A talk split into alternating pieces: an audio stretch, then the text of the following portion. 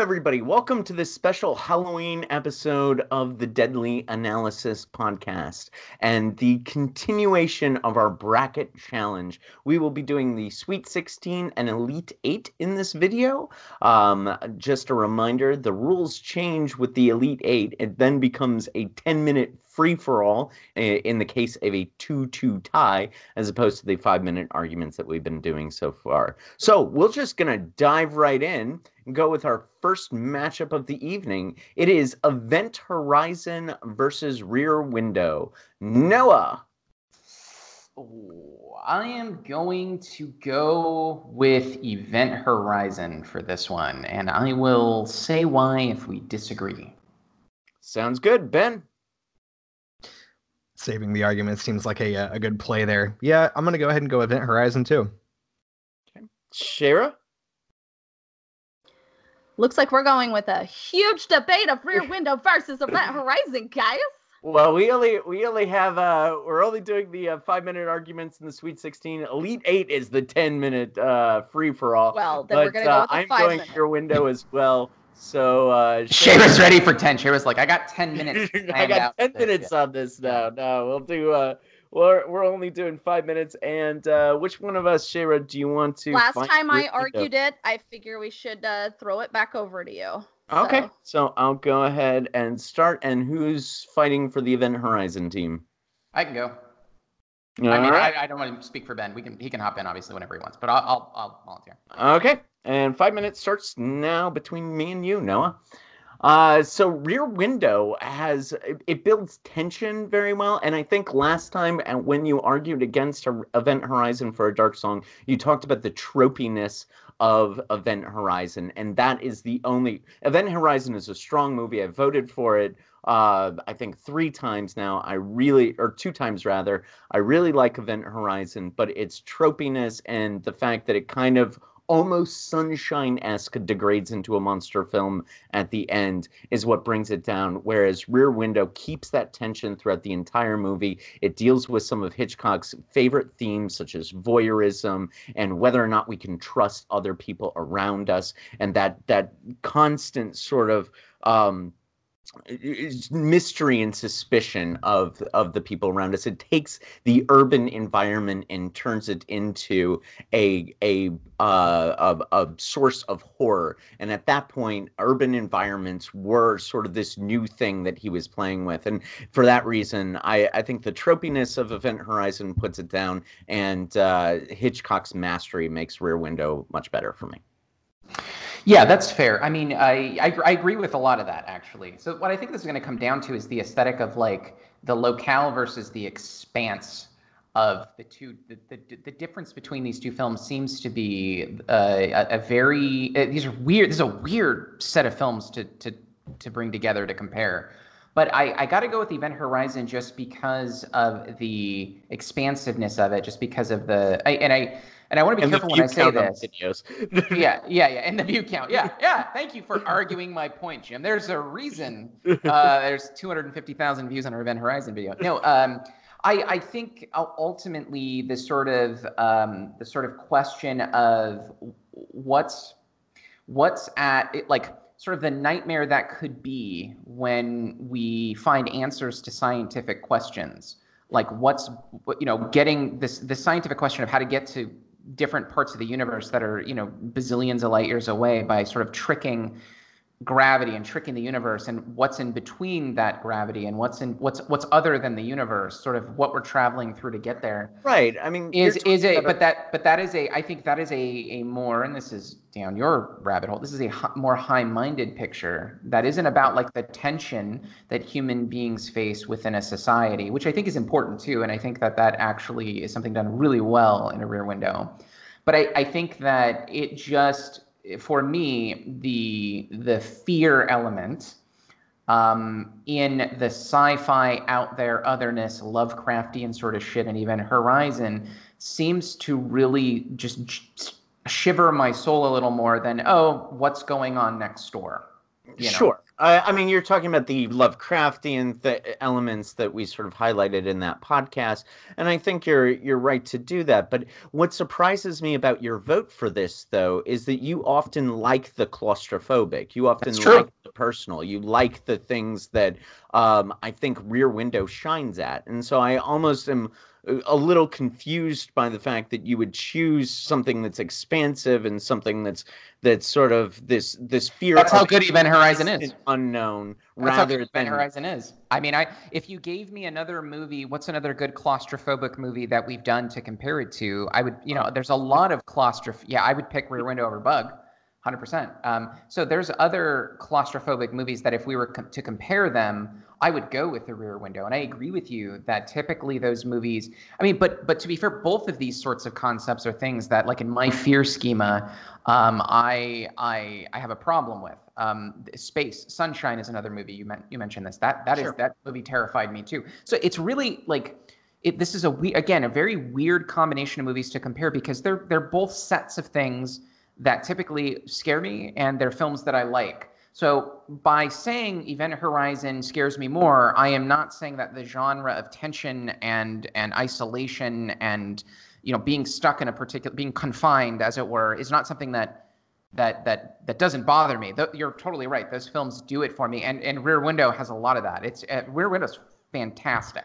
I guess I- I, I am I want to go ahead, go ahead, Yeah. and then I'll close real quick. Yeah. So I guess what this comes down to is I think that this is one of those special cases for me, and Event Horizon should be the one that seems to be a special case on this podcast. But Event Horizon is one of those special cases where I think I had the shock value of going into Event Horizon thinking it was one thing, and I came out completely scarred. I, you know, part of me went in thinking it was sci-fi, and I left feeling one that of- there was this this otherness. So I got to give it a little more. Uh, just, uh, I just got to give it more points for that. I yeah, I just want I want to note the yeah. technical merits of I want to note the technical merits of Rear Window first. I mean, this is Alfred Hitchcock and a meticulous director, meticulously crafting this movie. Um, the technical merits of the the thing are another thing that put it over for me. Event Horizon has some sort of wonky special special effects here and there, and uh, it's it's directing. It's not a masterclass in directing the way that Rear Window is. So that's uh that's another thing. Did anyone change their vote? Nope. Ben? I don't think so. I mean, like I'm, I'm finding myself really. I think what this comes down to for, and this is probably going to come into play in future debates too. But I'm thinking that the general impact of a film is probably weighed a little bit more heavily than the technicality of the way a film was constructed. Um, it's great if it has good technique, but if it doesn't translate into some kind of like evocative sort of you know artistic movement, if you will, um, it's just not quite as important. And I think uh, Event Horizon really is just a little bit more effective in that way for me. Well, I yeah, I mean, I think that'll come down to sort of I would I would flip that around and say that the technical merits are also uh, weighted for me, although I, I certainly understand. Event Horizon is higher seated, so that will be heads flipping now. It is tails. That is. That is a shame. Say bye bye to Event Horizon, folks. Boo. Uh, unless Ben Boo. uses shenanigans. All right, Rear Window moves on. A early victory for uh, Hitchcock over Hitchcock, you son of a bitch. He's Son of a bitch. very dead. Um, all right, we move on to our next matchup. Uh, Requiem for a Dream versus Pontypool. Noah? Uh, I'm very tempted to say Jaws for some reason. I keep going back to that. I don't know why. Um, that was in the previous bracket. That's was it? right. Well, I'm just gonna keep. I'm just gonna keep going with Jaws. Um, Pontypool. I'm gonna go with Pontypool. Um, Uh, ben? I'll, I'll, I'll argue why later. Pontypool. Yeah, I mean, we're gonna get into an argument on yeah, this. Yeah, we, we clearly are. Yeah. I think everything's going down to coin flips tonight. But Ben, I think on this one, I'm actually going to go Requiem. whoa! All right, uh, Shayra, Requiem. and uh, I am going Requiem as well. That means Noah, you have one minute. All right. Well, wait a minute. I'm not gonna change anyone's mind here. Uh, uh, That's no yeah. way to begin your minute. Uh, yeah, yeah. That is no Wait, wait. Start it over again and try your ASMR voice on the microphone. That Yeah, might let's- lure us. Yeah. What Minutes really starting means- ASMR now. What Jim really means is good is bad. Bad is good. Tails means heads. So when he flips it, tails means heads. Heads are great. I like your heads. I like everyone's heads. That could get oddly sexual. I'm going to skip this now. Uh, the point is, uh, no, I, I think that was super cringe. Let's let's let's edit that out. That was horrifying. I, uh, I, I, I'm not going to change your minds, but I will say that I, I want to say that uh, the linguistic element of Pontypool is novel enough for it to catch. I think in this, for it to catch my vote. Um, I think that um, that is an isolation movie that I think is fantastic. Um, I think that you know it's a very it, it's a very cheap movie. It wasn't done with a, a big budget. Requiem from a Dream was done with a way larger budget. Um, and I think some of the, uh, I mean, I think the fear in Requiem for a Dream is a little stronger. I think uh, ultimately, I think there's stuff that may last longer. There's lessons I think that last longer. Um, but I think there's just something like you can't beat Pontypool for a rainy day or a snowy day when you're staying home from work or you're homesick from school. Like I just, I'm, I, I'm, I'm to defend Pontypool 100%. Like I like Requiem, but Pontypool for me. So. Uh, Pontypool is what you watch when you want to have sweet dreams, and Requiem is what you watch when you want to have nightmares. Does anyone, uh, Ben, any changes? I, I didn't change All anyone's. I probably made you guys double down for Requiem. Jerks. Not really. I yeah, I never had a chance in my book, but that's okay. um, I I never Hold on had, a minute. No, that that argument actually, I feel like maybe that makes me want to change my vote. Never had a chance. Wait the fuck up. Uh, unfortunately, Requiem for a Dream has moved on. Um, yeah, I mean, it's just not a movie that worked for me, but that's you know, I've already Honey the cat is coming for you. You better be careful. It's gonna We've claw the had fuck this, out of your face. So We've had these conversations on previous videos, so um, now we things get interesting. Friends that were once friends now become enemies. Uh, come and see versus Bug. We're changing up the voting order, so Ben, you go first. Um, this one has to go to come and see. Shayra, Come and see. and I am Bug. Noah. I could be such an asshole right now. Oh God, you're you're better angel, Noah. This I, I could really do it. No, I'm gonna I'm gonna go with Bug on this one. Okay. Uh, five minute argument. I assume between me and Shayra. Is that correct? Unless Ben, do you want to do you want to take it? I don't know. I think uh, as as this is Shara's film, I think it makes sense, right? Okay. Yeah. All right. I mean, these Fine. are our two, for us, these are our two highest seated movies, right? Correct. Just These are so these are your world knows hills to die on. Yeah. These are our- yeah. our These fools. are our champions, and so uh, and, and, we and as I said in the last podcast, remember I've gone bug all the way. In fact, uh, my uh, plight for bug has even riled up some people in the comments section. So, uh, you know, I, I just want to say this is a this is a hard this is a hard argument. We're gonna we still love each other. Heart. Oh yeah. we'll see what happens after five minutes. Fuck you. Ten minutes later, I'm done with this podcast, asshole. All right. Click. Yeah. five minutes starting now.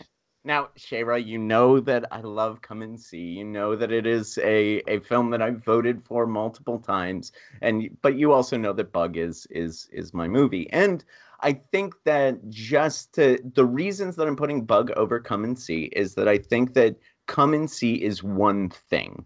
It is this war movie that doesn't really vary too much in tones, and it's concentrating on this one thing with the exception of that one scene in the woods, which for me, as we recall on that one pot on the podcast where we did that, was a little too criterion collection for me.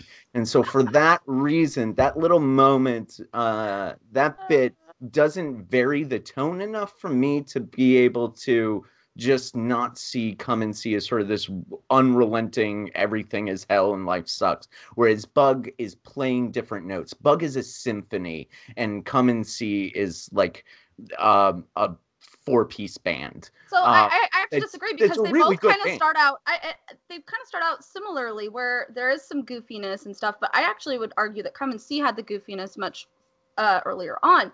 You have him interacting with his twin sisters. You have him interacting with his mother in, in ways that show the humanity behind him and the the life that he lost to this thing that he even himself put himself into in a way, but getting himself involved may have saved his life. Let's be honest, his entire town gets like annihilated in the back. And we also see these things without him seeing it. So not everything is horrific for the protagonist, which actually adds an element of interest to me because mm-hmm. you have a character who has a lot of heart and soul but is also going through trauma but we the audience went through more trauma than him because we are experiencing stuff that even he doesn't experience to show the horrors of war yeah i see what you're saying there but um even in those early moments i feel a a dread like there's you got that weird boy True. who's sort of talking to the camera and that's what i you know bug has moments of comedy in it. It has moments of tension and release. Like it but i think that playing... is comical. This kid is like playing war and then they end up actually having to do it and it's like oh where's your playfulness now bitch? Because guess what? It's not all fun and games. It is actually a truly horrific very fucked up thing and and that's a that's a reality that most children don't have to experience. Most children get to play war and then go home safe. And so that is actually what makes it the true horror film because this is happening to an actual child you know? Sure. I, yeah yeah yeah. And and but like you argued last week this is happening to actual women. Like this is True. bug is is getting at the type of relationship um, issues that a lot of women and um, men, because you know I personally identify with Agnes's character in some some parts of that movie, and it Absolutely. it gets under my skin as well. So I I wouldn't even you know just focus it totally on women, which is.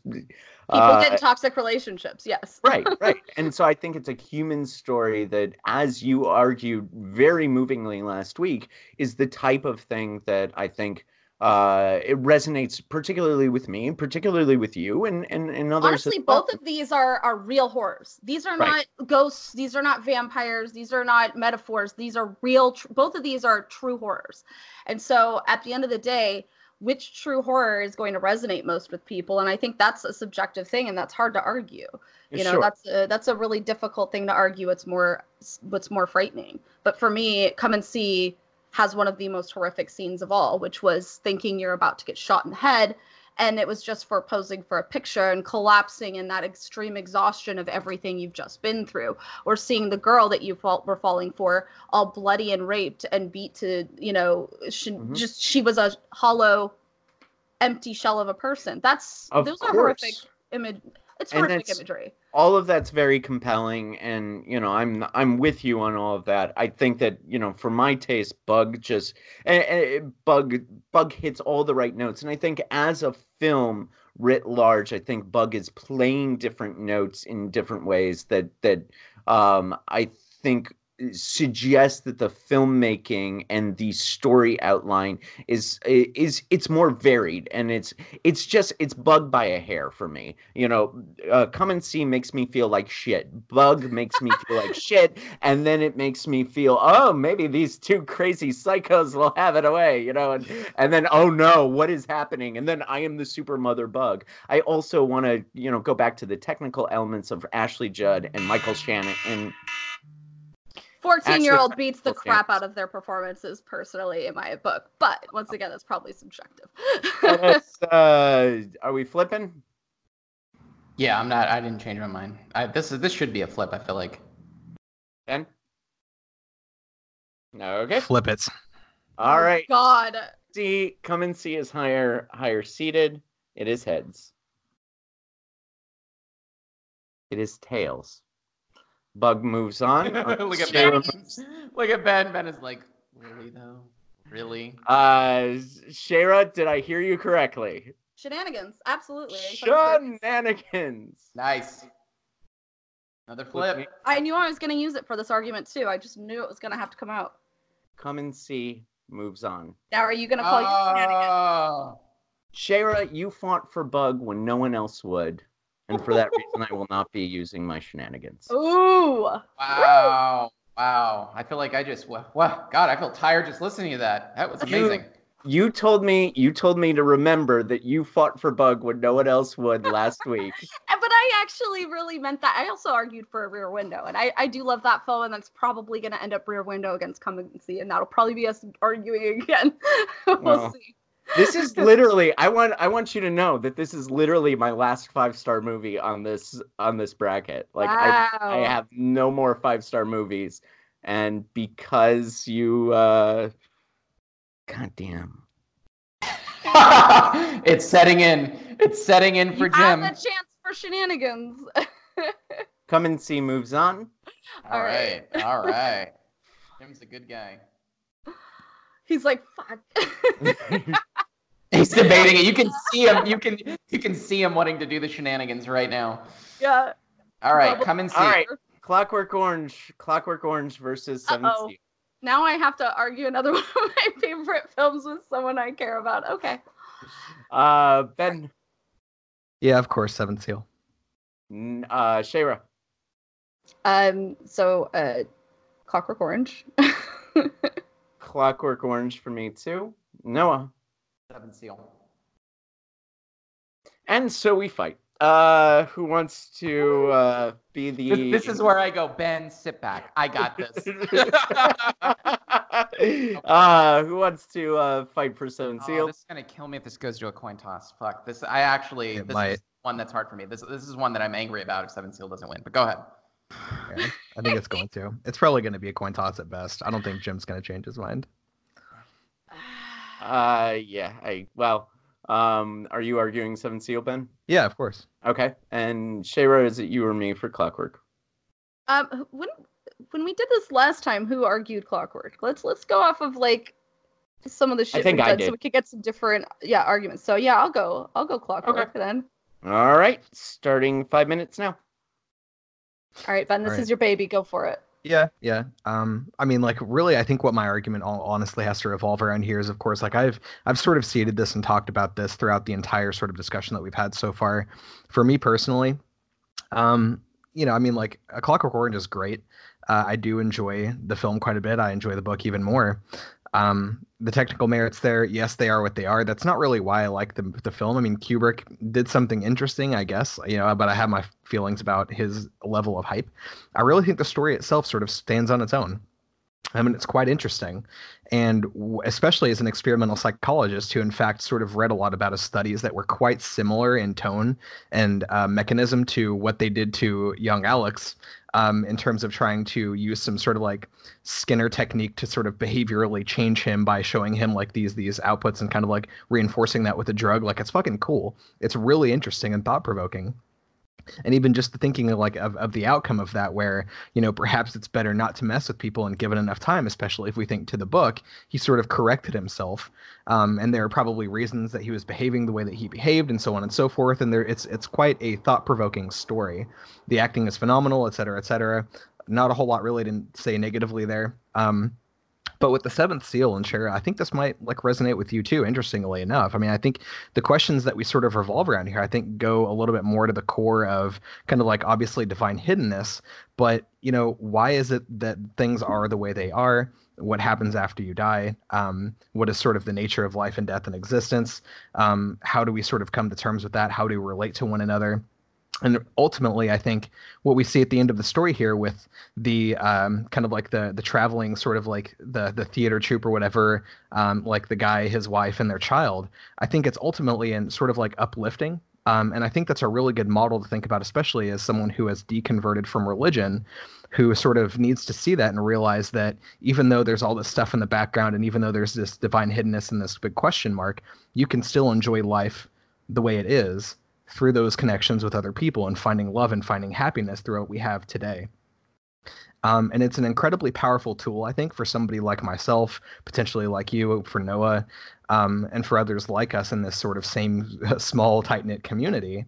That I think it's it's it's a message that we need to hear and we need to understand. And so, because of that, especially as more of the world becomes more secular, and as we try to find meaning in that new secular world, movies like this and art forms like this that sort of speak to that same message are going to be incredibly important and have huge societal weight. And that's not even to mention So the wait, and this is what I'm hearing then. Bergman. We're arguing the, the the idea about government trying to brainwash us into being what they deem as moral, and then the other film is a form of getting rid of a societal brainwashing that's already been implanted and trying to find meaning outside of that brainwashing that was already there. there is some correlation between these two films in some ways. Yeah, absolutely. That's I kind of definitely fascinating. agree with that. Yeah, I mean, so obviously, I think that this sort of order that we're pushing against is what you would see in Clockwork Orange. Uh, Seventh Seal sort of starts to allow us to think about the answer to after you let go of those um, those structures. What's left? What do you do? Where do you look for meaning and value in life? There's even that Um, scene yeah. in A Clockwork Orange where this is discussed, where where Alex is uh, reading the Bible and, and decides to interpret it in a very fucked up way. Yeah, Um, you know, Yeah. it's showing why we probably should get rid of that some of these societal brainwashings because they could be misinterpreted and used to do ill things to others. So, um, having a you know, I guess. I guess the Seventh Seal kind of has a happy ending in some ways because you know I think so. Yeah, they It's- find it's- some uh I, I don't know they show them walking on a hilltop together almost like hand in hand like yeah we found a meaning to life after we died so That's an interesting interpretation too. Like I really think that's that is meant to like sort of show their archetypes and think about like the danse macabre and and how sort of life is sort of uh, interpreted as kind of like this dance led by death in a way. they Um, both end in irony yeah, kind of- right. Yeah, in, in a lot of ways. Yeah, so there are a lot of overlaps, but for me Yeah. personally, I think the Seventh Seal definitely it speaks to something a little bit more foundational for me, and that's ultimately why I, I am voting for this one. Right, like Clockwork Orange is fantastic. It really is. It's really good, but when I'm being honest with myself, I think I've just got to go with that like more foundational fear and concern. Um, you know, yeah, I don't know. It just it just speaks to me on, on a different level, on a deeper level. It's like mean, it, it gets me in the soul, it gets me in the heart, right? Clockwork Orange gets i me in think the head. clockwork orange but- is really is really great for when you're doing your coming of age and uh, seventh seal is really great when you're starting to age Yeah. So, Fair point. so Noah, did you change your? You didn't change your vote, did you? Okay. I, you know, Ben, I was buying, I was, I was picking up what you were laying down for a little while, but I just don't see. I, I wished you had sort of solidified some of your arguments in specific scenes of the film because I was, I was sort of seeing where you were coming from, but I wish that I would have heard a little more about specifically where in the movie you saw some of these existential like connections between uh, the existential Sure. themes specifically the the connections between other people but Yeah, I, mean, Uh, I can answer well, that very easily. There's there's one scene about halfway through the movie where Jans is, you know, Well, sitting with that family. And then at the very end- happens, we'll see what uh, He's like, don't don't convince me. Shut up, Ben. You're gonna yeah, convince me. it's uh, Don't five convince minutes you know, I, I just want to say like um so uh, this is gonna sound like blasphemy to you Ben and I I, I, don't, I don't care honestly because this is funny to me um so I never had seen a Seventh Seal when I was younger but what I did watch was Bill and Ted's Bogus Journey and they mock the Seventh Seal and Bill and Yeah. Ted's Bogus Journey that was my favorite character and my favorite sequence of events when they're he's like you sunk my battleship and they're like, yeah, and it's like it's such a funny thing. And so what's funny is that's how I was introduced, like this cartoonish, childlike uh, exposure to this game against death, and and then death ends up becoming like their bestie because uh, right, you they conquered death. loses. Yeah, right. And they, they conquer death literally and uh, go up and, and save the world through their rock and roll or whatever. But the funny thing is, is death ended up being one of their best friends. And um, death is not your enemy. And I Mm. feel that so when I get when I get that from Bill and Ted's Bogus Journey as a child, and then Yeah. I grow up and I watch the Seventh Seal and I'm like, I see what the writers were trying to do in Bill and Ted's Bogus Journey in a way. It's kind of like why Animaniacs is such a great thing because it introduces you to adult themes in a Mhm. childlike way. So when you grow up, you you can see these things and understand it. Give so in a way, bridge, it's yeah. blasphemy, but it is a bridge and it helps no, you get I- those things. No, And- I, I don't think it, I don't think it is blasphemy. I mean, I saw the exact same thing, right? I, I had the exact same experience you did. You know, uh, fantastic character, right? Um, whether you're a king or a lowly street sweeper, sooner or later you'll dance with the Dance reaper. the Reaper. Yeah, I mean, you get like you get the same idea in Harry Potter though too with the invisibility cloak. It's like you're able to greet death as an old friend. You know Mhm. that whole thing. Anyway, yeah. So I mean, those I- I themes think are those- really I think We those themes popping up is really great. So I I love that your idea about this is positive and that it leads Yeah. to a positive outlook. And I get it, so I'm switching my vote. Wait. Even though I love oh yes. Oh shit. Yes. Yes, yes, Shira, you are the best. Oh my God, thank God God. damn. Oh. Maybe I I, can't should believe that, wow. Clockwork Down. Put that phone down, Jim. That's amazing. Um, Shira. yeah, I Oh, like honestly, um, part of the reason why I have to change over uh, my view too is because you actually did justice to A Clockwork Orange instead of shitting on Kubrick again, which is just whatever, you know, like seriously. You did uh, a it's little bit of that. I'll masturbation. have you. no, that's what I would have done. Glad. You did yeah, You did a was- sprinkling of that, but like honestly, it's it's seriously mental masturbation. Understanding the higher points of it and understanding like what is actually being told. We should be afraid of the government going after us and indoctrinating us and brainwashing us. It, we can't make people good by like hypnotizing them in that way and fucking with their heads that way. It's just, and it may have stopped certain kinds of acts. That movie may have made scientists and government officials go, hmm, maybe hmm, let's not do that. It's entirely possible it could have adjusted some of our things. Whereas whereas Seventh Seal hasn't had such. All right. Um. Well, maybe maybe the impact was actually in the past week. I saw that episode of Joe Rogan podcast with Edward Snowden. Maybe that's what won me over. Yay! I'm glad. I'm glad. Uh, It, it's it's it really is a fantastic film. It is a fantastic book. It has amazing themes that are necessary. The shots in it are fantastic. Clockwork Orange is one of my favorite films of all time. I like it better than A Seventh Seal, but I get why A Seventh Seal is a necessary horror film that really matches with our, uh, you know, zeitgeist today. It really matches well with our zeitgeist today. Whereas I feel like A Clockwork Orange is um it it's always been something that stood the test of time but i think it's starting to get a little bit more dated as we are progressing um so i think that a seventh seal might have some more lasting effect is the one thing that has won I agree. I agree. I disagree, but I am. It's three to one, and Seventh Seal Sorry. moves on. Oh, shit. That was awesome. Clockwork Orange is my movie i'm sorry but That I, was awesome. That yeah, was so that awesome. was. Uh, I now I feel like I should have argued for uh for Clockwork Orange. um, Sorry.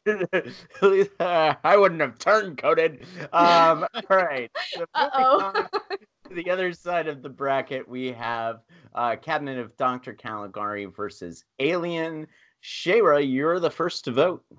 caligari I am Alien. Noah. Alien. Ben. Don't do it, Ben. I know she was nice Huh? to you. Don't let it sink in. Don't do it. I I don't know. Do you guys want to argue this one? I kind of want to go. I'm on the side of Alien, honestly, a little bit on this one. Well, let's talk about it. Alien So- is. Yeah, but let's talk about it. So why? Like, who wants to? Like, why? Why would we say Alien? I mean, I, I can give my reasons.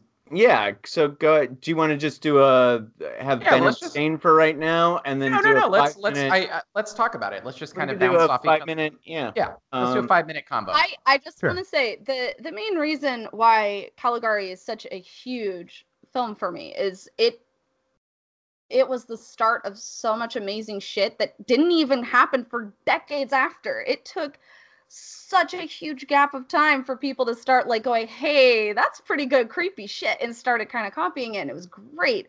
Uh, the the sets are so amazingly creepy. The ideas are so amazingly creepy. Can you trust your narrator? Fuck no, you can't.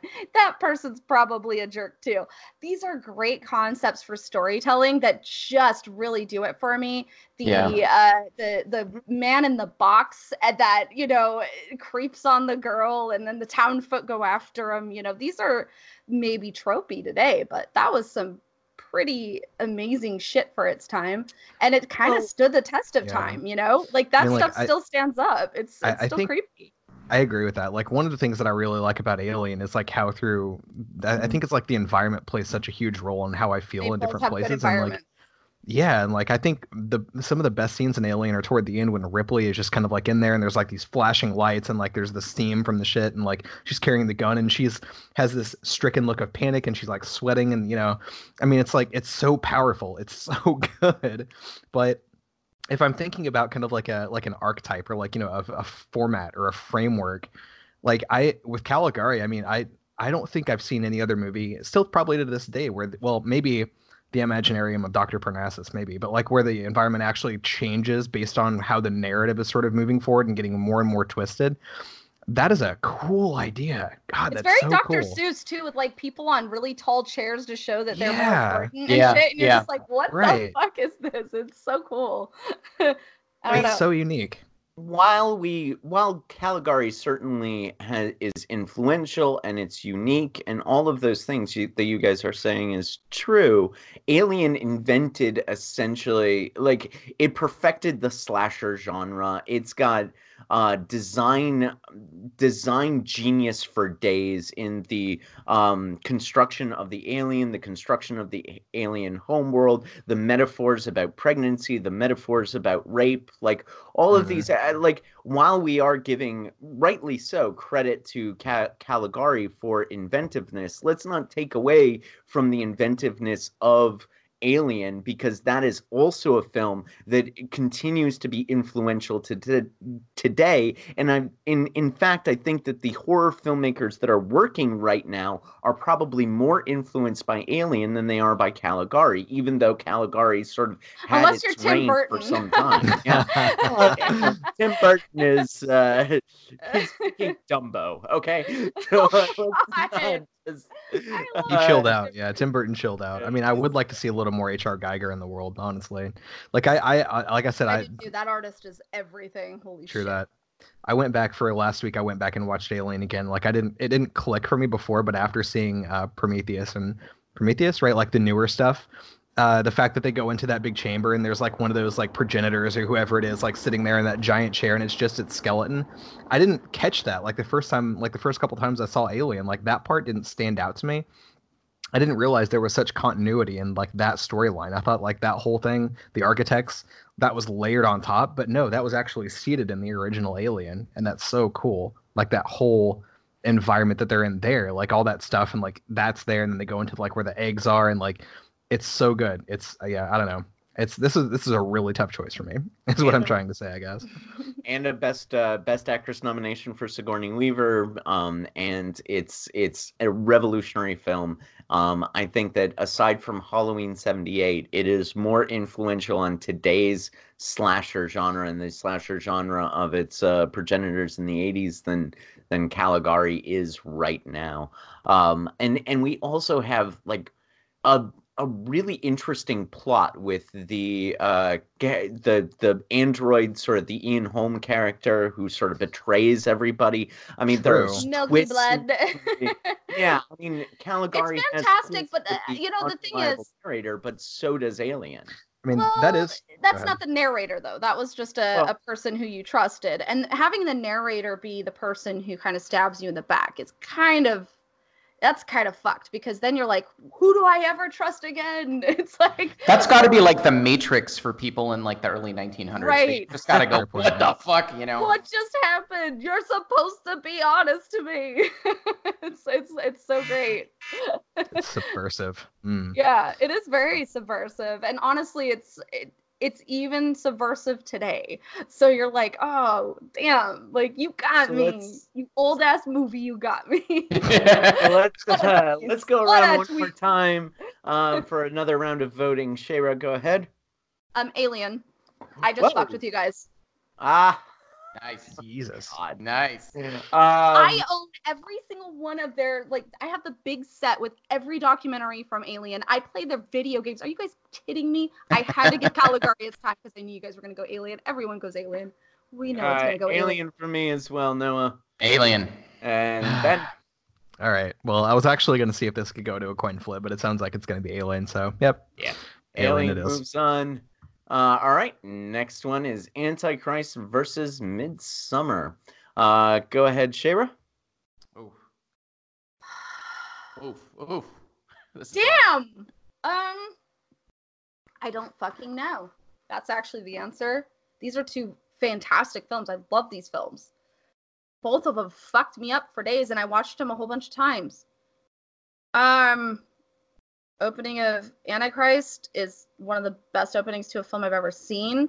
Although in Midsommar, that was so realistic to what shitty toxic relationships look like. so th- all this stuff is very relatable, even though they're both so completely bizarre. And how do you get relatable but bizarre pitted against relatable but bizarre? Fuck. Um, I'm going to go with Midsommar and see where this takes us. I am very easily changed, though, just so you guys know. I am also Midsommar. Uh, Noah. Oh man. Okay. I'm. I echo. I echo everything Shayra said. Uh, this is this is hard because these are so different between the two. These are just very different movies. Um, one is so dark and vile, and the other is all in the light and beautiful and gorgeous. Yet they're so both so horrifying in, in their own way. Shit. I mean, if if I ah, I hate. I want to say Midsommar, but I'm I'm bothered by that choice just because it's so recent, and I don't want you know I. Mm, but that's that's kind of a bias on mine. If I'm going to be biased and say that the older a film is, the less that the nostalgia shouldn't play a difference, then I also need to bite the bullet and say that just because a film is new doesn't necessarily mean that it shouldn't be voted for either. So if I'm gonna go with my gut, I'll go with Midsommar. But man, like I'm just like Shayra, I could be convinced the other way. I really could. Ben. Yeah, I mean, I like Midsommar just as much as you guys do, but I'm still gonna stick with Antichrist on this one. Oh, You have one minute. Okay. Yeah, so for this one, I think really again it just does come down to the the raw impact and the stone in the shoe argument for this. So I mean, you probably already know where I'm going to go, and I want to go ahead and jump to that as quickly as possible.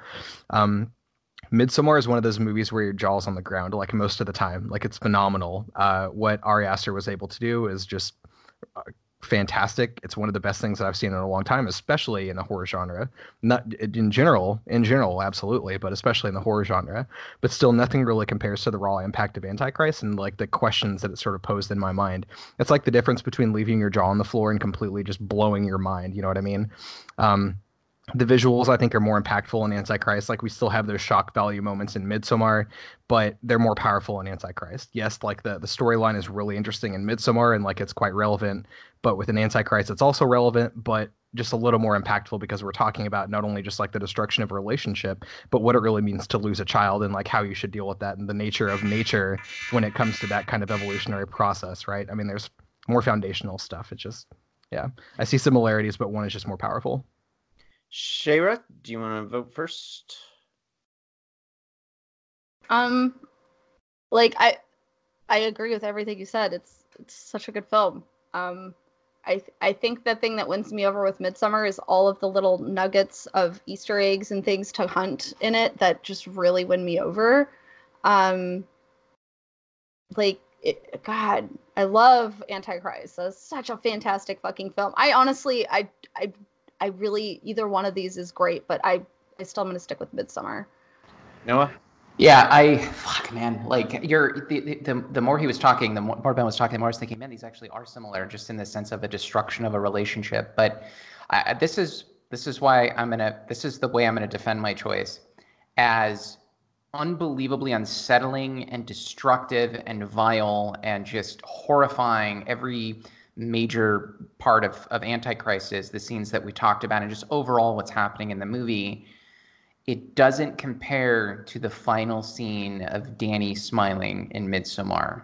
Like that has left such an impact on me for what it means and what happened and what got her there. And to see this long if you see the director's cut 3 hour movie that arcs to nothing beneficial changing for Danny and to see the smile occurring in her thinking that it has that messed me up more than the physical and emotional and psychological visceral destruction we see in Antichrist. And that is the only reason I will give this to Midsommar.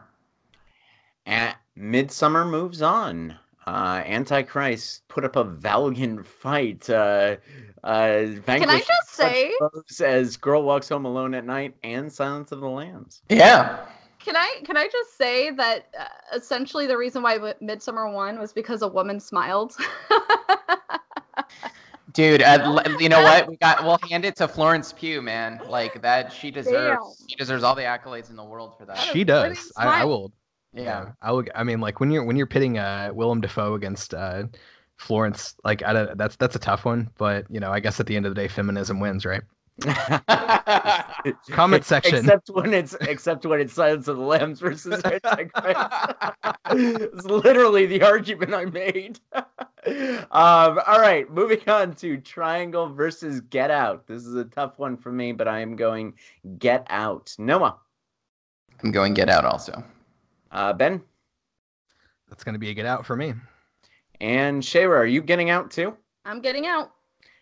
Get Out moves on. Uh, Triangle, uh, I, that's a fantastic film, but uh, it falls to uh, scary white people.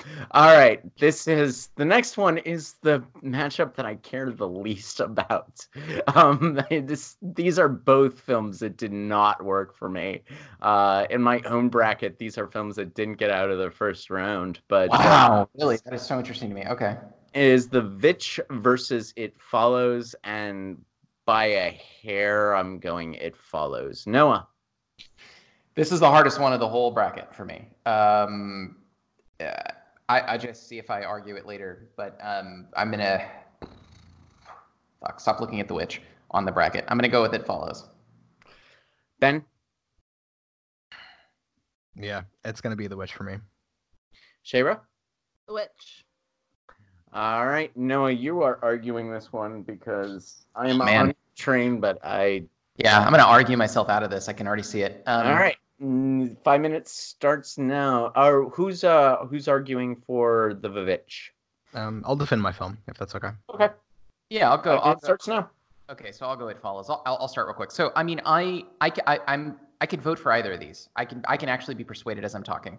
Um, so I'm probably not a good person to argue for this. Uh, but uh, I think I think for me, it follows has has uh, has more self awareness. I think than than the witch. I the witch ha- what it, what the witch does very well in aesthetics and in language, you know, what Eggers does so well in his films, um, I think it follows matches with self-awareness and sort of the philosophical stuff going on in in the rest of the movie. I think at the end of the day, when we think about what's going on in The Witch versus what's going on in It Follows, um, with The Witch, it ends at still being, which is doesn't necessarily mean it's not scary, but it doesn't end with the end of your existence. It ends with sort of it's it's like a decision tree and where you end at the end still you're still a person you still exist in the world and it's not a thing necessarily coming for you. It's it's it's really where you are in the world in relation to your into your in relation to your larger religious beliefs which is which is still monumental. I don't want to like be like that's not a big thing. But i think in it follows you have some of those things but you also have this idea of the stalking of death this creeper that follows you everywhere you go that you pass on and the recognition think of the first time that you realized that you were a sentient finite being and that you were going to no longer be a person. Think of the moment that that really hit you. You could be young you could be old. Um, you know for me it happened later in life because i had a religious apparatus that made me ignore it. And i think that's why it follows may have had such a large impact on me. I saw it follows somewhat shortly after my deconversion, a couple years after my deconversion, and I think it resonated very heavily with me because it made me think about dying, made me think about my finitude. The Witch is magnificent, but I think it's just a subject a subjective aesthetic about like for you, Ben, the contemplation of death. I think that's largely a part of It Follows. The same stuff that you got from the Seventh Seal, I kind of got from It Follows. So I'll leave it at that. Yeah, I totally get that. Um, I, I got the same message from It Follows, and so like that really sort of flies in the face of it's about STDs, right? Like I'm not, you know what I mean? Like that whole argument, I think is just puerile. Um, obviously, the it's about bloodbath and beyonding interpretation. right yeah exactly i mean there's many layers deeper to this and like that fundamental question like i i really agree that this holds weight and it holds water um ultimately yeah i mean like i, I can't argue that a lot of this is probably going to be subjective for me because i really dig the aesthetic of the witch. I mean black phillip aside like the whole thing is just is just my my groove man. Um i just i really enjoy the film so that's all subjective. But i think more on a more objective level obviously i think in a, in a symbolic way this is sort of about the destruction of structures as well. And sort of like if you think about Thomasin this journey it's really about her dying in her old life and coming into something new. Um and in many ways whereas like seventh seal for instance was about you know yes you come to terms with death and then find what's valuable and meaningful in life sort of Thomasin comes to terms with like the destruction of everything that she's known in terms of this puritanical patriarchy and sort of comes to know a new life where she is able to enjoy life but like presumably to the fullest. She's offered the chance to live deliciously. And what's interesting about that to me is that it actually goes back to that uh, steven pinker book the better um, angels of our nature where he sort of talks about this idea that the the idea that you have a soul that sort of goes on after life is actually kind of like malignant and harmful because you don't really appreciate the here and now as much. And so like this whole idea of living deliciously i don't think is just a throwaway line. I'm not sure if this was the intention but for me that actually speaks of holding value in life over what you could potentially gain in the afterlife by following this you know potentially you know making the whole um uh, the uh, the wager, the the the gambit, right? It's better to believe and then be wrong Pascal's than not. wager, yeah. Pascal's wager, right? I mean, that's what it really comes down to is the rejection of Pascal's wager, I think, and really sort of going all in on living a life that um, isn't uh, encumbered by the the puritanical Christian patriarchy. Um, not to get like super SJW about that, obviously, but for me, that's what the witch is. For me, that's what the witch is, just wrapped up in a really nice bow. Hmm Well, what's interesting for me too is like I can actually see these two films for me as a kind of uh, map for my own deconversion because it took me to become a, a, a, a Thomasin to get to the point where I could appreciate it follows. like in my personal life, Yeah. it took me to the point where I could, and, and I think you're right, living deliciously often gets understood in that film to mean something like hedonism, and that's not true. I, I, I agree with you that that's not really what the film is after.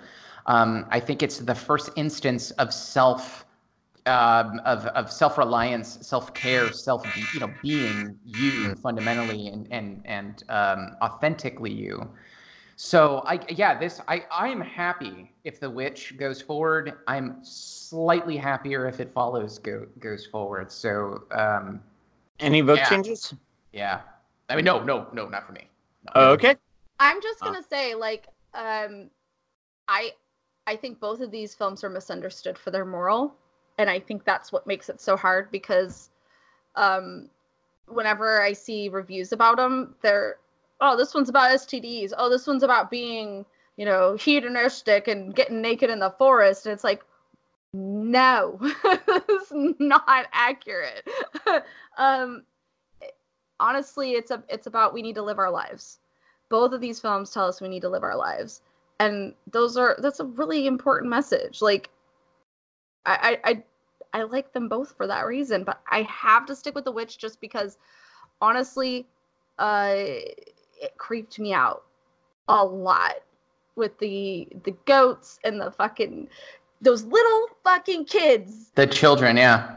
Ooh, they Yeah. you, you guys want to talk about stone Yeah. your Fuck, shoe I, for, I forget their names. What were their really names? Those little with me. bastards. I believe it is Caleb and Mercy. Yes. Oh, Yes. fuck those kids, man. They scared the shit out of me. So, um, All right. but yeah. It follows is higher seated, so it is heads flipping now. It is tails, the Vavitch. Goodbye. It follows. Goodbye. right. That was your champion. No, I'm very It sorry. was. Oh, that's okay. Well, if it's gonna go, it should go to the witch. I will not be using my shenanigans on that movie. I'm sorry. God damn it. you didn't fight for Bug when Shayra did. Um, so, all right, we are moving on to the Elite Eight. The rules change slightly. We have 10 minute free for alls instead of five minute structured arguments when there is a 2 2 tie. Aside from that, all the rules remain the same. We have Rear Window versus Requiem for a Dream. Noah, you are first to vote. Ooh, Rear Window versus Requiem for a Dream. I'm gonna go with Requiem for a Dream on this one. Okay. Mm, ben? I will also go Requiem for a Dream. Shayra? Shayra's like dying inside. I love these films and I love a little R and R, you know. Uh, but I gotta go Requiem. I am going Requiem as well. So that is a 4-0 victory in the Elite Eight, which is not. Uh, Do you I- guys hear that? I I, I think that's Hitchcock rolling over in his grave. Oh, Hitchcock is very sad right now. yeah. Well, he he made it a lot farther than I thought he would. Uh, he lost Jaws in my original bracket, but that's you know, uh, Jaws is long dead.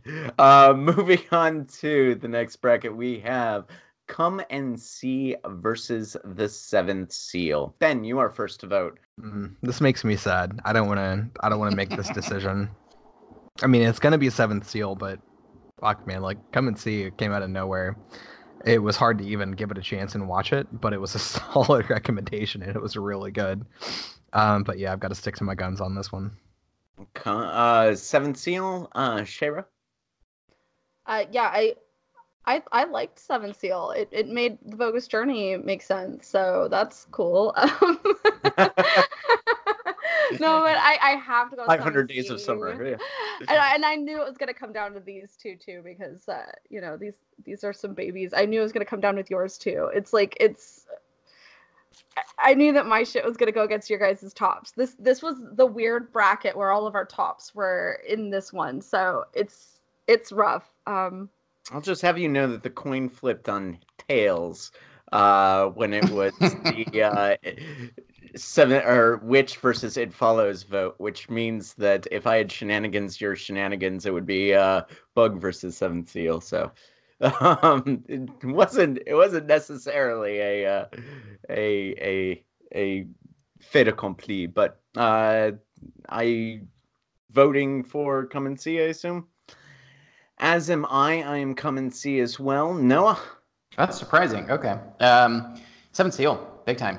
All right, so we've got a 2 2 vote. That means we go to our first 10 minute free for all. 10 minutes starts now. When I think of come in, so let me try to parse out my thinking here. Maybe you guys can jump in as a at, at that point. So like I, when I think of come and see, I think the reason come and see is scary to me.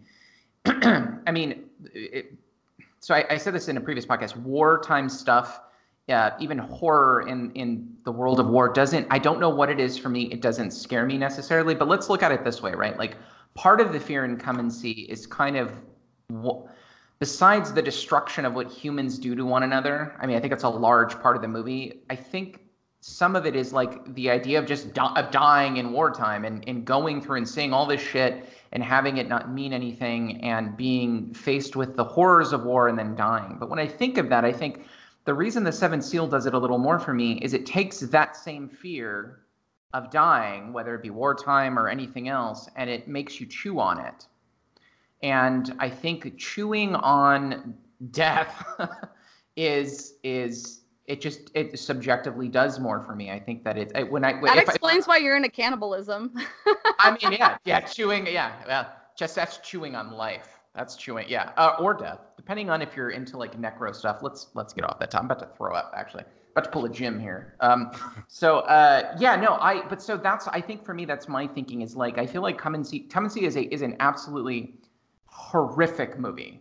Um, but I feel like when I think why it's horrific, part of that, a large part of that, is because you're faced with the stuff in the Seven Seal. Like the Seven Seal takes the concept of the thing in Come and See and makes you play chess with it, as it were, and contemplate it. And it's a different, it's a different world, different build, different aesthetic. I don't know.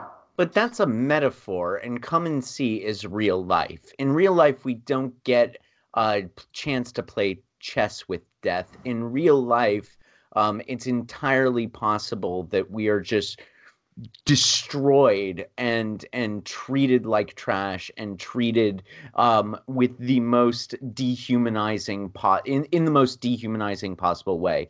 And nothing looks at death as you know as full in the face as come and see does in its depictions of war. I mean, like on What- the contrary, Okay. can I, if I can go ahead and Yeah, do, uh, go say it. make this point really quick. I think I think we do have a sort of situation in Come and See where somebody is quite literally playing chess with death. I mean, yes, Come and See is going to be the raw, more literal interpretation of our struggles um, in that regard.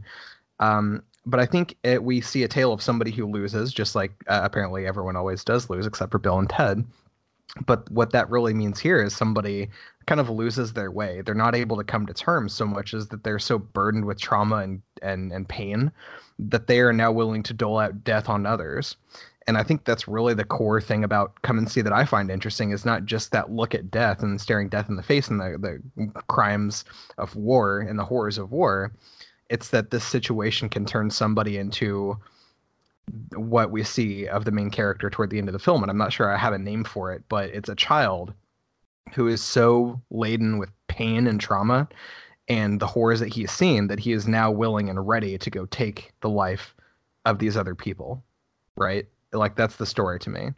And that and the thing I mean, is, is these Okay. two films came Mhm. from the same kind of war, right? This is the same situation that that bred these ideas. These are the same uh, real life situations that created the stories. So, for instance, with Seventh Seal, we have a person who kind of lived when this stuff was going on and and wrote about those situations that he dealt with and that experience with dying and with come and see it's based off of real life stories that were written down about living through these situations right. and what those people went through and what they saw and and how it affected them. And in a way there's an interesting aspect to these two films going against each other because you have one where they're able to discuss these issues and almost be free from death. And this child and come and see is weighted down with having to have lived through it. That's why it's so crazy when he collapses when the gun is against his head and collapses onto the ground because he may have been freed had he died there and he wasn't freed and he had to bear the burden of living through the trauma that's what makes that such a fucking impactful moment because he may have been better off dead. And that is so terrifying. To go back to the distinction that you made, Jim, about the reality of horror and war in Come and See and sort of the contemplative component of Seven Seal, I could not disagree more. Um, William Butler Yeats once said that it takes more courage to examine the dark corners of your soul than it does for a soldier to fight on a battlefield. And I agree with that sentiment. I think that there is a sense in which if you've actually had a traversing of a religious apparatus where you've had to really either become religious or lose that religion, especially lose that religion, and be faced with the idea of death sans an apparatus to explain it away, it becomes one of the most unbelievably ter- I mean terrifying things a person can go through. I personally, I, I mean, look, I, I didn't get slashed in the face, shot. I didn't get thrown into a bunker. You know, I, I, I wasn't raped or, or, or butchered or any of that. And all of that is terrifying, and they're real things that happen in the real world. And I do not mean to diminish those things. Mm. Um, but I, I think that, you know, a trillion years from now, when we look back on, I mean, nobody's going to look back in a trillion years, but you know, it, a long time in the future when we think, well, eh, may, maybe, maybe this gets into some weird sci-fi shit. I'm going off on a on a tangent here, but basically, at some point in the future when we look back, like, I feel like the the what we do with death collectively as a society is going to be so informative in how we exist in the future. I mean, you could probably say the same things for how we approach war, like Exactly, the- yeah. I- I- and I and I get The that. reason that we won't be But able these to are both war movies. in a trillion years is because we will have nuked ourselves by then. but, but Yeah. we are these are both war movies this was a knight going to speak with death this was still a young boy who was forced into a physical altercation with something that had nothing to do with him which is what war essentially is Yep. putting little kids up against things that they probably don't even fully comprehend and that's what makes seventh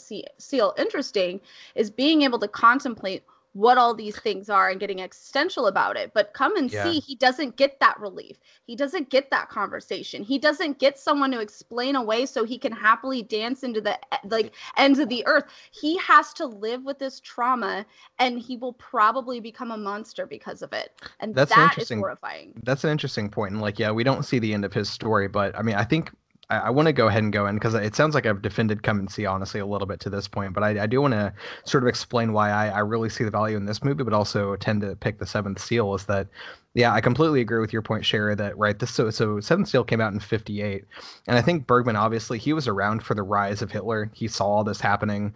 This is after the war.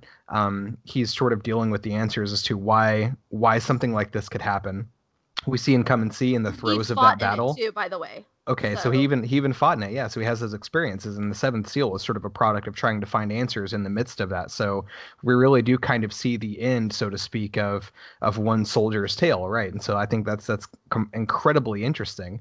Um, so to that point, I think it goes to a more fundamental question of yes. So in the story, we actually see this being sort of the end of the crusade. And sort of tied it up in all these questions about God and how we sort of live after we find these answers or lack of answers. And so I think even to that point, yes, it has the war element to it and it's influenced by real wars just like Come and See is, but it sort of it takes that and destroys kind of like our our existing structures of how we might answer questions about why something like that happens or how we get through something like that. Um, because it sort of honestly takes a look at the fact that, you know, if something like the Holocaust is allowed to happen, if something like this travesty is allowed to happen and young boys like we see in Come and See are allowed to go through this trauma and this horror, what does that really mean for our deeper existential questions about life and the universe and, and how we understand it, right? So, I mean, it's like, again, it's very similar in theme. Uh, and I see Jim disagrees with that, and I can sort of cite specific scenes, but I think it really goes to something quite a bit deeper and more foundational and i think that in general is why i like the seventh seal because it really it hits something that underlies i think a lot of the questions and the traumas and the horrors that we see across almost every horror movie right it gets so deep it gets to the roots of really the the core of fear that it kind of supersedes i think a lot of that horror The seventh seal freezes the moment Michael Myers stabs you and makes you contemplate your finitude in light of everything that's led up to that moment. It's like the stabbing no longer becomes important. It's that nanosecond between life, that last breath, that between moment and death, where the thought of everything and your own finitude comes in, and it's spread out through the course of a two-hour movie, and you you play a game with death. You know. And Come and See makes the argument that you can slaughter mass numbers of people who never get that moment. All right, uh, I'm assuming nobody. No, that's literally Nope. what it is. One of Alright. them they get to die, one of them they don't. it's like So, any uh, any changes? World Guess War not. II inspired some excellent films. Can we all uh, agree to that? well fair enough See, Fair enough. Come and See is higher seated. It is heads. Flipping now. It is heads. Come and See moves Mhm. on. so i will be using my shenanigans of course I knew you would. Shenanigans. Flipping again. Seventh Seal. Tails moves on. Ooh. Shayra, is that person- is that your baby gone? Is your baby is that it? Is that all your Yeah. babies now? Uh, Oh. no, that's not all my babies because I still have Requiem, so Ah. There it's you go. And that is gonna have to go up against Seven Seal, I guess. So apparently uh, shit. wow. Jim that is was considering tense. his shenanigansing. Don't do it. Don't you dare do it. Don't even think about it. Yeah, all right. No, I won't. All right. Seven Seal moves on. Oh, God, this is getting way more intense than I thought it would. Whew. All right. Uh, our next one is Alien versus Midsommar. Uh, Shayra, you have the first vote. I don't fucking know. God damn. Um, oh, I love these movies so much. Uh, Okay. I just decided what I'm thinking. oh, that was it. He just had to heard Shayra do her little I don't know, and then Jim was like, I got it. I know what I'm doing. her reaction helps. um, I'm going to go with Alien because that is a movie that has always sat with me and always been there. And god damn, that's such a fucking good movie. But god damn it, I love Midsommar and oh, it hurts. It's painful to choose Alien over Midsommar. Like that hurts. I am choosing Alien as well. Noah. oh, why did I have to be third? Fuck. Um. Shit. Uh. Fuck me, man. This is this is the hardest one I think of all. Um. ah, I'm gonna say Alien. Fuck, I'm gonna say Alien. Ah. Ben? that Oh, I'm three to one yeah Yeah, yeah. Well, Yeah, if yeah. you choose Midsommar, then it's a uh, three to one. Yeah. Uh, three votes for Alien is 3-0 to you. But remember, we can we're going to talk about this for ten minutes, and in that time, I may switch. So No, it- I mean we don't talk about it unless uh, he convinces somebody to switch their vote. okay, I'll choose Midsommar.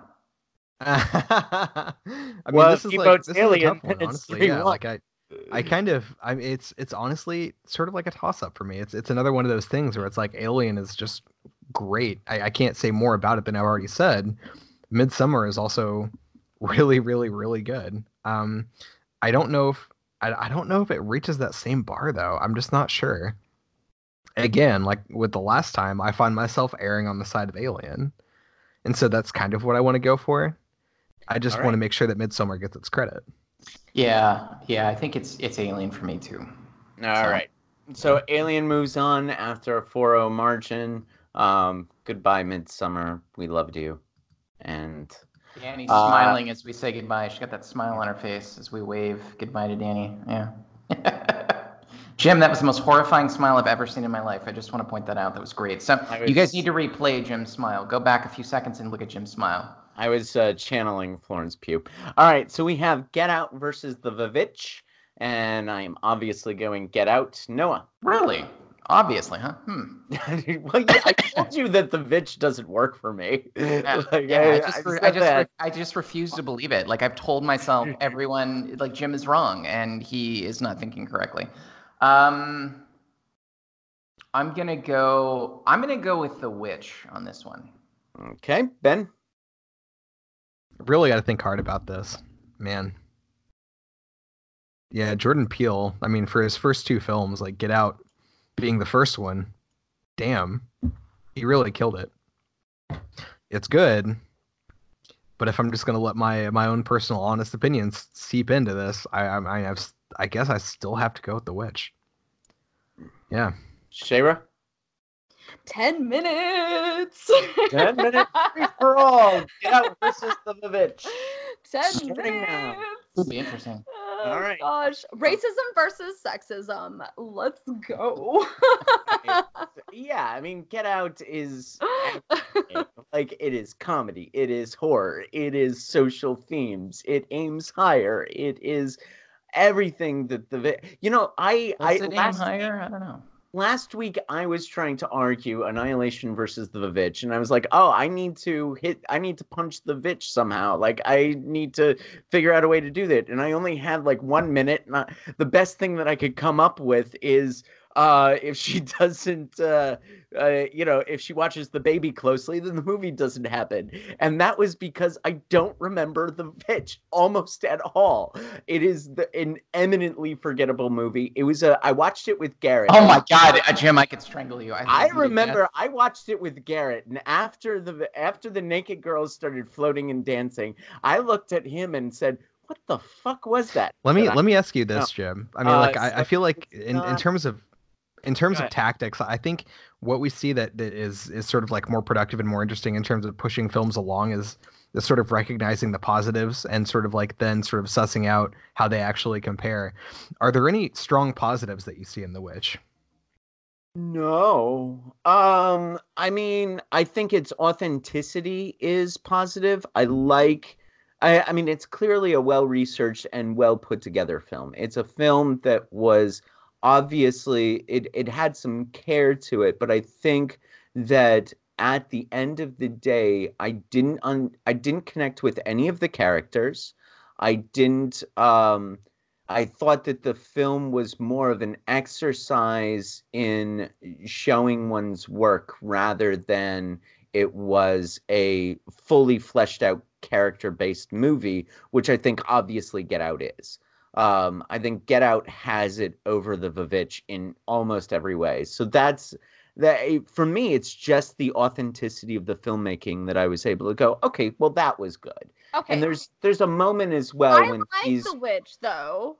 well, I like the mhm. witch though. Okay, and I I will say this: it is a fantastic film in that it it showed a period of time it showed the costumes it showed the language they really thought this through and and when it comes to all the characters they were very fascinating characters you loved and hated them for varying reasons which shows that they have layers these are three-dimensional human beings that you can look at there's fantastic storytelling going on here um but i just want to i want to throw this out there get out is a changing of a genre film. You are Right. getting comedy put into uh horror.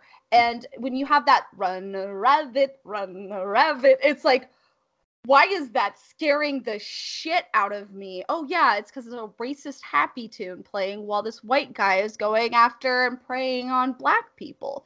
That's fucking horrifying. You have characters that you trust somewhat because they sound like what people you should trust sound like, but there's something off. You always know there's something off.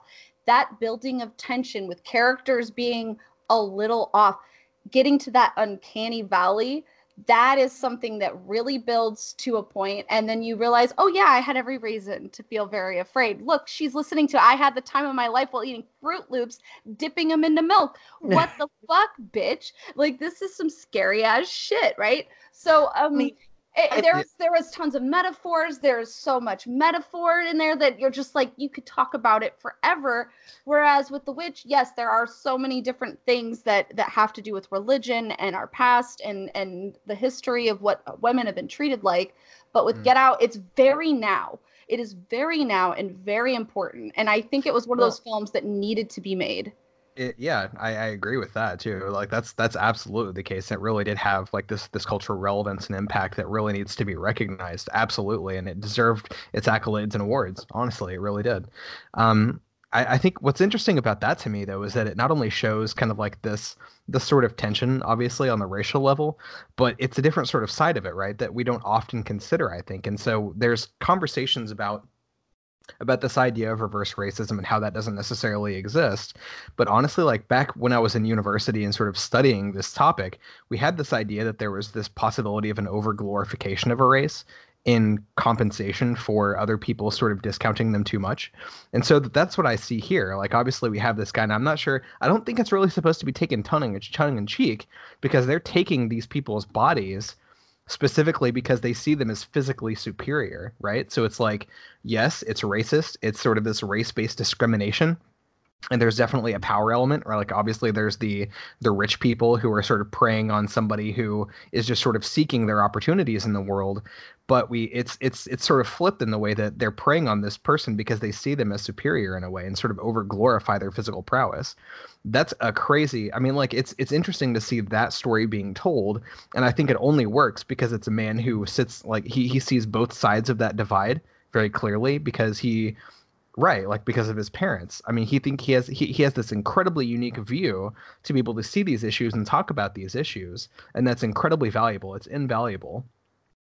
Again though i think like why i might vote for the witch over this is because you know when we have of course the sexism issue but also i think it's also an underdog tale and it's it's harder to sort of parse this out but really when you think about not only the sexism element and the sort of like the patriarchal components of this but also thinking about unbelievers and how we're sort of struggling against this sort of soft oppression of the religious majority.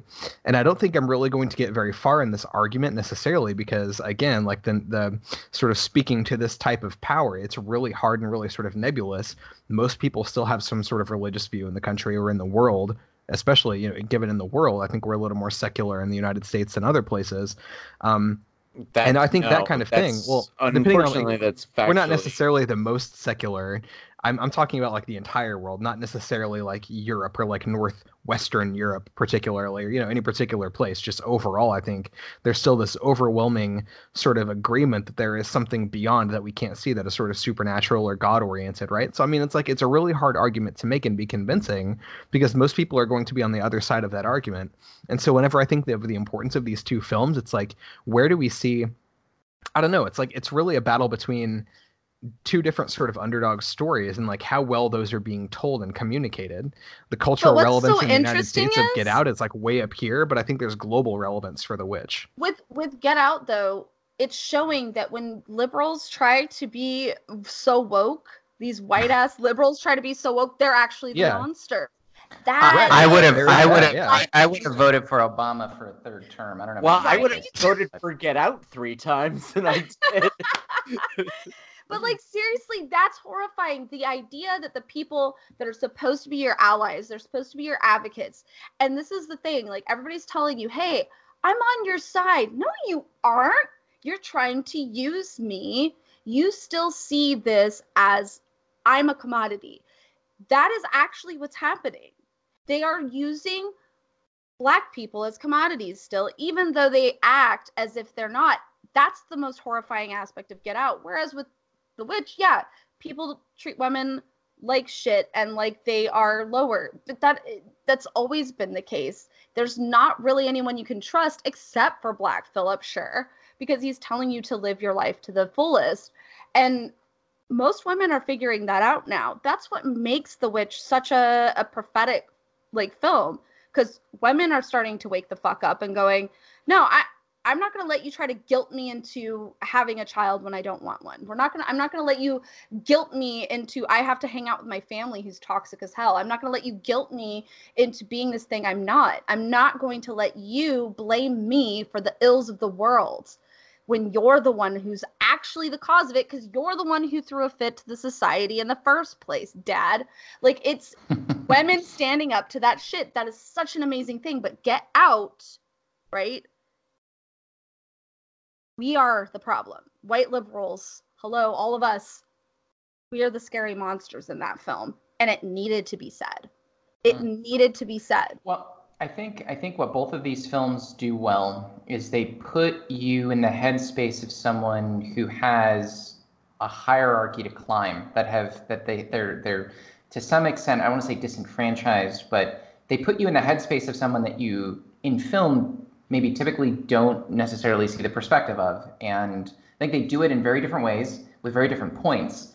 Um, and I think one is is obviously overtly religious, the other is obviously overtly political. Um, but I, I think both of those do that well. They get you in the headspace of people who have this hill to climb, as it were, um, and whose whose uh, whose expectations get dashed, and they, you know, have. So I, I think in that sense, both of them share that sort of that short that sort of thing. I think what does I think what The Witch does for me a little more than Get Out is it gives me it's it's purely subjective, but it gives me the religious stuff, and the religious stuff is the sort of thing that is going to be that it, it's in the world where I get either really scared or I find the movie incredibly boring and it didn't do anything for me. And it just happens to be in the case in The Witch, it's a slow burn that scared me to death. So I I, I get it. Like both of these both of these are amazing movies. Um, and it's going to come down to a real subjective ethic, I think. I mean, because if we Yeah, if we with go mine, into yeah. With mine, it was just that I got introspective and I thought about the things I say and the things I do. And when when we talked about stone in the shoe, like that is an important Mhm. gauge. But this actually made me try to adjust who I am as a person, and I think Mhm. that's why it was a little bit more of a big deal to me because Yeah, it made me think That's a good I need to be a better person. That's that's a really great point. That's, yeah, that's, So yeah, that's interesting. Interesting. All right. Any vote changes? Ah, you know what? Fuck it. I'm I, w- I will agree. Yeah. I'm, I'm gonna go. I'm gonna go ahead and I'm gonna bite the bullet on this and change my vote on my film. Say that I'm going to give it to Get Out. yeah, And I'll that st- wins it. yeah, I'll stick with the witch, but I get it. I get it. I could go either way. I get it. And that wins it. That makes our final four Requiem for a Dream, The Seventh Seal, Alien, and Get Out. And this concludes this Halloween episode of the Deadly Analysis podcast. We will be uploading on Sunday with the final four and the championship round. Tune in then to see who wins it. Tweet us your brackets. Let us know what you think uh, should should take the champion of these of these four fine films. And uh, let us know uh, let us know in the comments below what you what you thought um, be sure to like share and subscribe this video and hit us up on social media thank you again for watching this epi- this halloween episode of the deadly analysis podcast see you sunday